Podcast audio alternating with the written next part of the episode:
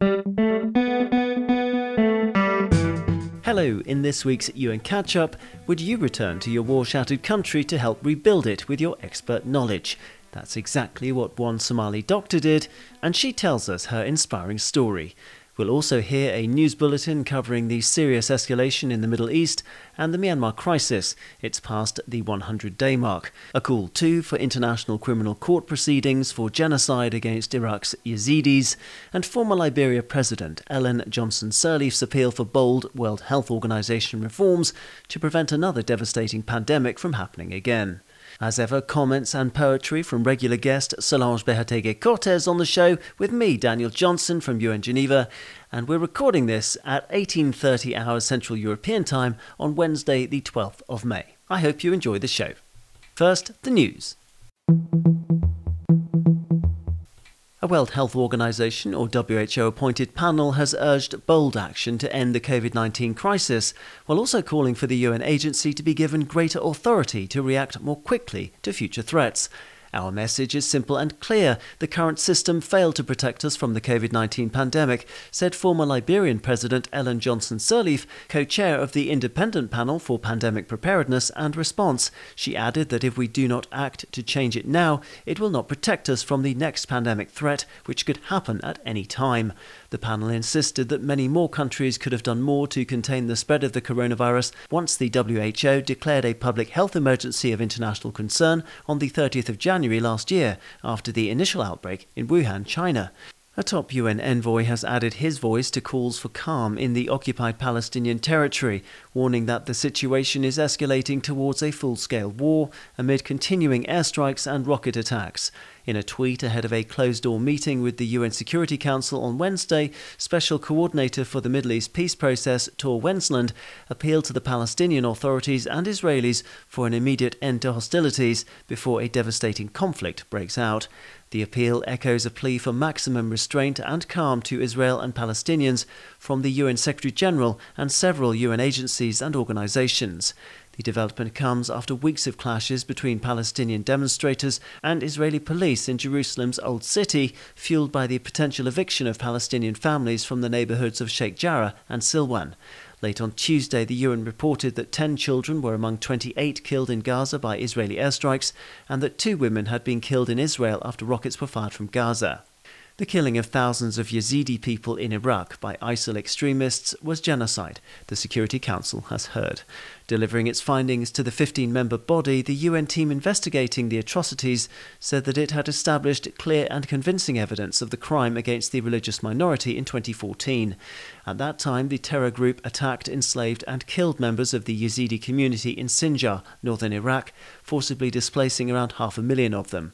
One of the survivors, Nobel Peace Prize laureate Nadia Murad, urged the Security Council to refer the matter to the International Criminal Court to address the universal magnitude of the group's crimes against humanity. Evidence has been found, but we are still searching for the political will to prosecute.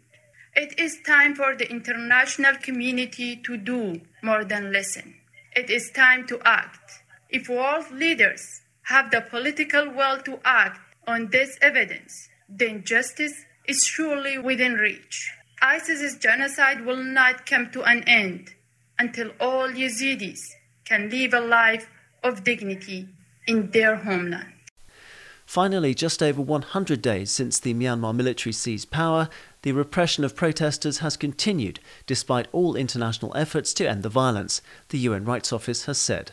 Credible reports indicate that more than 780 people have been killed after security forces used unnecessary, disproportionate, and lethal force since the 1st of February, the Office of the High Commissioner for Human Rights, or OHCHR, said on Tuesday. Spokesperson Rupert Colville urged greater international involvement to prevent the human rights situation there from deteriorating further. Mr. Colville also warned about the disturbing and illegal detention tactics now being used to capture opponents of the coup. We've certainly noticed uh, what appears to be a, an intensifying trend of the military authorities taking relatives, family members of people they want, opposition, civil society, journalists, and so on, taking them into custody in what appears to be a pretty blatant effort to, to force the, the people they want to get hold of to turn themselves in. And clearly that's a human rights violation. The news there, and this is UN Catch Up Dateline Geneva with me, Daniel Johnson. Now to this week's interview.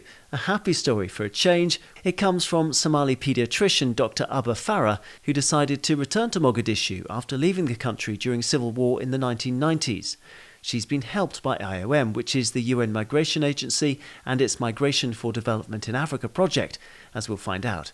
But first, let's hear from Dr. Abba herself, talking about why she left Italy for the Banadir Hospital in the Somali capital, where she's saving lives every day. I decided to be back to Somalia because there's a massive need of my specialization and my qualification as a doctor. It was a long dream since I was a child. I'm, as you know, I'm born and raised in Mogadishu.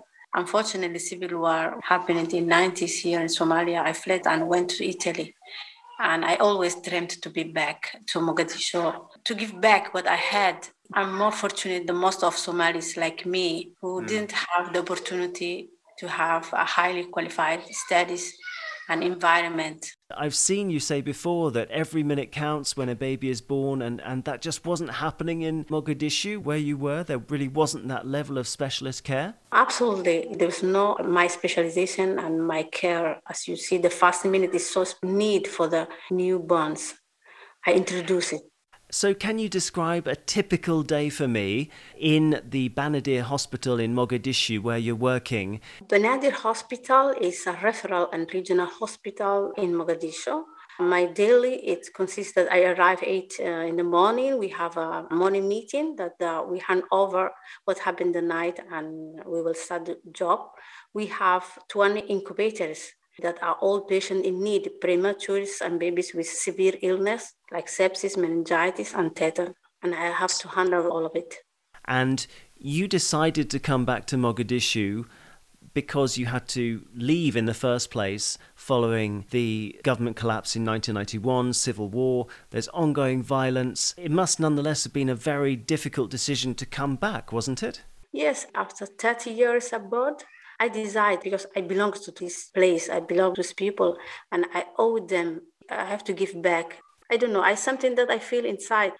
And one of the reasons we should say that you went back to Mogadishu is because your father is quite elderly now, and you wanted to get back, but to get to him, you had to leave behind your two boys back in Rome. So, what do they think about your departure to Mogadishu? My two uh, my son and daughters are really not so happy that I left them in Rome, but sometimes remind me what I did uh, when I was at their age. The same thing, I was alone in Rome. Here in Mogadishu, I have, yes, my father, 83 years old, and I didn't have much time to spend with him. Well, I'm very glad you have got to see him and you're playing catch up. Are there many more people in the Somali diaspora like you who are keen to come back to the country to share their knowledge? Yeah, there's a lot of in worldwide uh, specialist doctors from the diaspora who are willing to come back, but they are still afraid about the situation, the security in Mogadishu. And I should say that this interview we tried to do at the end of April, but there was the election violence, and you were caught up in it, and in fact, some concern about how you were doing. So I'm sure you weren't naive about coming back to Somalia, but were you expecting to be that close to the front line, so to speak? Yes, I had three days, terrible, because I was in the middle of the war. It took me back to 90s, but different 90s. I was adolescent. I hadn't the responsibility that I had now. It was really uh, terrible, terrible. I can't explain it with words. But after the peace declaration of the prime minister, it gives me another hope to stay and continue my work in Mogadishu. So, really, that's my question. You don't have any regrets about coming back to Somalia? Uh, absolutely, I have nothing to regret it. Nothing. My hope to remain here and my desire is still there. Uh, I think I can change better the life and the health system of, uh, of Somalia and especially Mogadishu. Well, I wish you all the very best for that. And if you could stay with us, I'd just like to turn quickly to Sikulile Dlamini from the International Organization for Migration. And you're really involved in this program, this Migration for Development in Africa, or MIDA program. So maybe you could give me an update because it started back in 2008, but we're really seeing the benefits and the fruits of all the agency's hard work now, aren't we? Yes, Thank you for the opportunity to speak to your listeners about the program that IOM implements in Somalia, the Migration for Development in Africa program, to strengthen the institutions and so government institutions in, in Somalia to ultimately contribute to national development agenda. We can see that there's huge needs. So where do you start? Certainly, the needs are very many, but through the program, we have managed to bring a lot of Somali professionals back into the country. And the good thing about Somalis is that they remain connected to their home country. So over the years, we've assigned more than 500 people to different government institutions in the country. The key sectors that we have supported and continue to support is health. Health for all is extremely important. Health contributes to overall national development and we're also currently supporting the education sector and various other government institutions. So the, our contribution has really resulted into tangible outcomes. You know, in hospitals where Dr. Uba works, the staff in the hospitals have been trained by the diaspora experts. So the program facilitates the transfer of knowledge and skills to the local professionals so that when the diaspora experts leave the program, at least we would have contributed in a sustainable manner the transfer of the knowledge that they have acquired abroad. Thanks to Dr. Abba Farah there from Mogadishu in Somalia for explaining her decision to head back to the country after fleeing civil war there in the 90s. No regrets, despite the dangers which sounded terrifying and very, very close to her. She is an amazing woman. Thanks also to Sikulile Dlamini from the UN Migration Agency IOM for putting the Migration for Development in Africa program into context. Right, to wrap up the show, it's my pleasure to welcome back Solange Behoteguy Cortez from the Information Service at UN Geneva. Hi, Solange. Hola, Daniel. Wasn't that an uplifting story of love and solidarity, Solange? Definitely. And love can be a political concept, a motor for change. That was really a powerful story.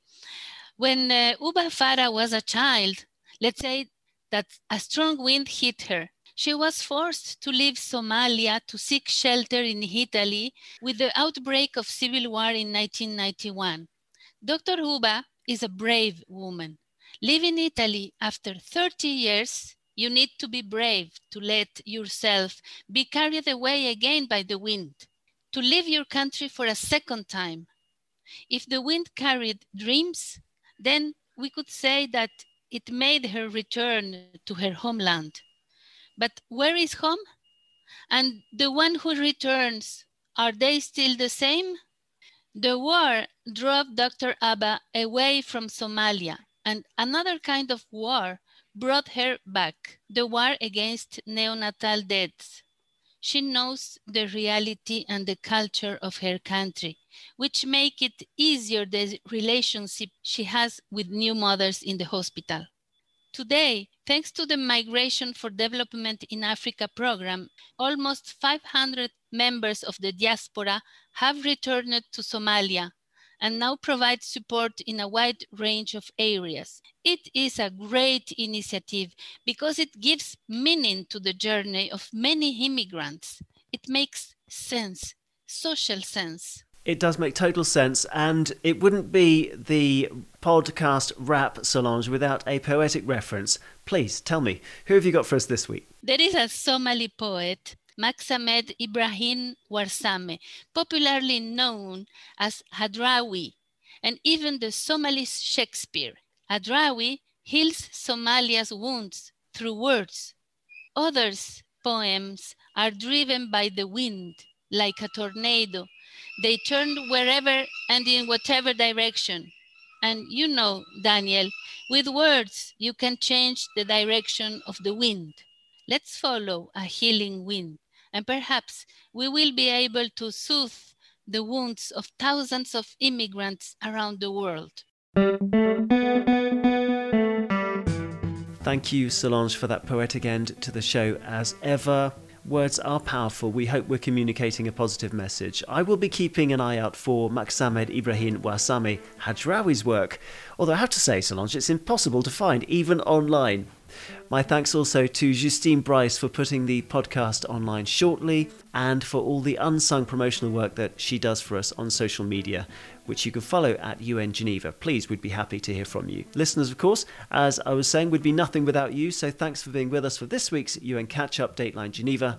Don't forget there's a daily news bulletin from UN News Online and a stack of stories on the UN News website if you want more from the United Nations. That's it from me. Bye bye for now.